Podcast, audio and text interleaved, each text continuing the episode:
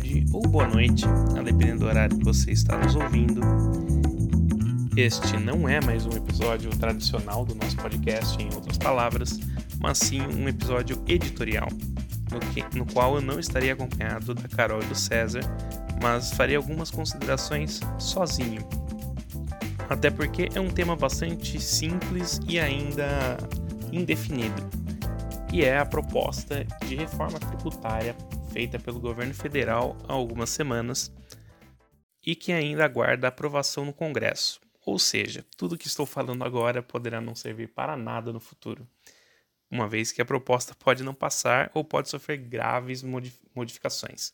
Porém, acredito que o debate em si é algo importante, principalmente em alguns pontos específicos. Por isso, a proposta desse editorial não é falar no detalhe e nas minutas sobre a proposta de reforma tributária, mas sim algum um debate mais profundo sobre um outro tópico com relação à tributação. Pelas impressões que a gente tem do mercado financeiro em si e dos, das opiniões de alguns analistas, a impressão que me fica é que o mercado financeiro não gostou muito da proposta de reforma tributária. E eu vou apresentar aí alguns pontos dessa proposta. Um ponto irrelevante é que há toda uma modificação de tributação de aplicações financeiras, tanto em renda fixa quanto em renda variável, day trade, coisas do tipo.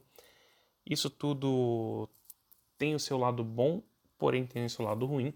O lado bom talvez seja uma maior simplificação, porém tem alguns problemas como isenção ou facilitação para day trade. Não é esse o ponto principal que eu quero chegar. Na verdade, o maior ponto é um outro tema de, de polêmica no mercado financeiro, que é a tributação de dividendos. Como vocês sabem, hoje em dia os dividendos são isentos de imposto de renda, uma vez que já é cobrado o imposto de renda para a empresa que distribui os dividendos. Logo, na verdade, para um principal argumento para a isenção dos dividendos é de que ele já é tributado e que isso seria uma dupla tributação. Mas até que ponto uma dupla tributação é tão ruim assim? Vamos analisar um pouquinho sobre como ocorre a cadeia de tributos aqui no Brasil hoje em dia e como que esse impacto na mudança de tributação dos dividendos pode ajudar ou a talvez acentuar uma maior desigualdade ou reduzi-la um pouco. Bom, hoje em dia a gente sabe que a pirâmide tributária, por conta da característica brasileira de ter muito tributo sobre consumo, está muito mais pesada para pessoas de baixo poder aquisitivo, ou seja, de baixa renda. Isso é um problema. Idealmente, a gente diz que o melhor imposto possível é o imposto direto, né? o imposto direto na renda das pessoas. Por quê? Imposto de renda, por mais que a gente veja sair da nossa mão, ele tem uma maior equidade na sua tributação. Então ele acaba saindo mais dinheiro de quem pode pagar mais, ou seja, de quem é mais rico, e menos dinheiro de quem pode pagar menos, quem pouco pode ajudar. Isso é bom, isso é o que a gente espera para um imposto.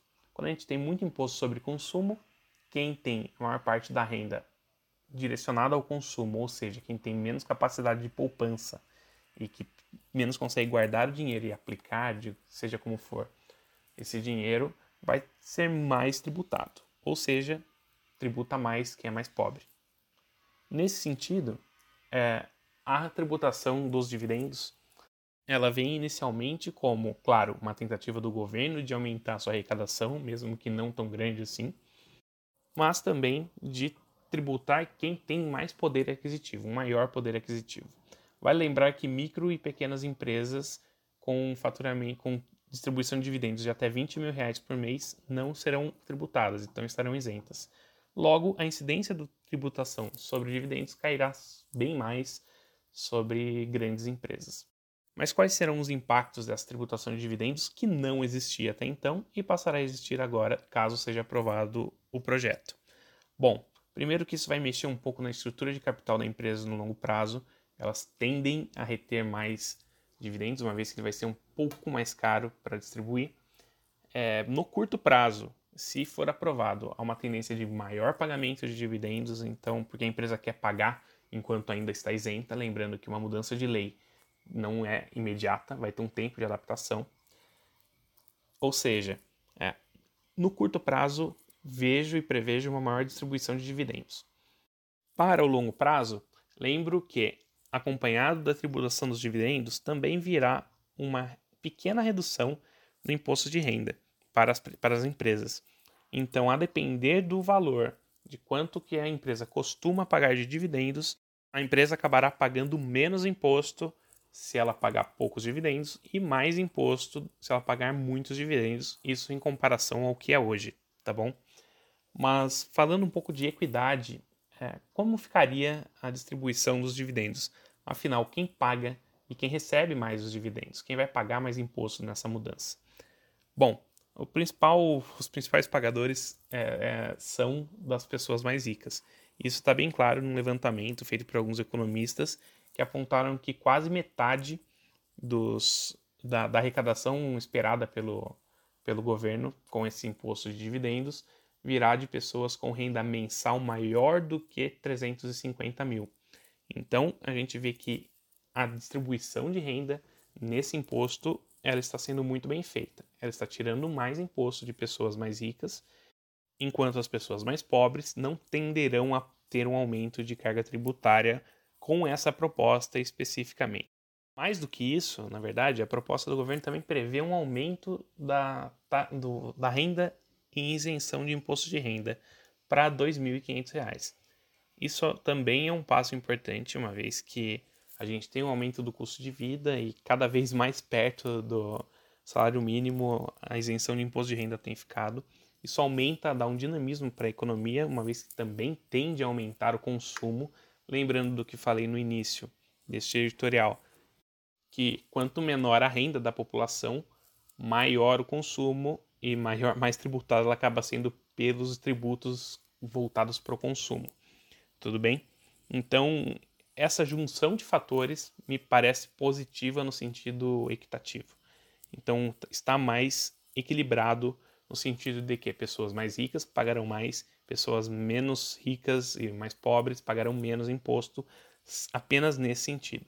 Sinceramente, achei uma proposta pouco ambiciosa, no sentido de que poderiam ter sido feitas propostas mais incisivas no, no, no ponto de redistribuição de renda e principalmente na simplificação eh, do sistema tributário brasileiro, que é bastante complexo, sabemos disso, já debatemos isso antes. Por outro lado, a gente tem um cenário de falta de recursos e de déficit público crescente, em que medidas que aumentam a arrecadação, ou seja, com medidas fiscais contracionistas, são esperados. E acho que o maior impacto econômico dessa, dessa proposta de tributação de dividendos é justamente numa mudança a longo prazo da estrutura de capital das empresas. Então, imagino que elas vão passar a se financiar mais com capital próprio e haja uma pequena redução no pagamento de dividendos. Há toda uma engenharia financeira para saber qual o nível de endividamento ideal de uma empresa e esse nível deve reduzir, se reduzir um pouco. Por fim, é apenas para elucidar um pouco mais o meu ponto favorável à proposta de tributação dos dividendos, é de que outros lugares e outros países no mundo, em geral, tributam os dividendos. É, o Brasil era um pouco de exceção no sentido de tributação de dividendos. Houve também um estudo já feito na França com, com, a, com relação à revogação da isenção de dividendos também, que constatou que as empresas na França, após a tributação de dividendo, passaram a aumentar o seu investimento, ou seja, trouxe sim crescimento econômico. Dado o cenário de maior equidade, de maior taxação para ricos, de, de redução do imposto de renda para pessoas mais pobres, alinhando-se com países de fora e já desenvolvidos, eu sou favorável sim à tributação de dividendos. Acho que é uma proposta é, interessante e minhas críticas, na verdade, estão sobre, primeiro, um, não houve re redução da complexidade dos impostos, talvez até um aumento da complexidade. Outros pontos talvez não sejam, e de menor importância, é verdade, talvez não tenham sido ideais, mas ao menos na proposta de dividendos, taxação de dividendos, e na proposta de redução do, do imposto de renda para pessoas mais pobres, ou seja, da faixa entre R$ 1.900 e R$ 2.500, que agora passam a ser isentas, foi um acerto na proposta. É claro que essa é apenas a minha opinião, espero que eu ouvira de vocês, espero ouvir futura do César e da Carol sobre o que eles acham da, da tributação de dividendos e da reforma tributária de forma geral. Com isso, me despeço de vocês, dessa vez sem trovões, e um forte abraço a todos e a gente se vê no próximo episódio. Tchau, tchau.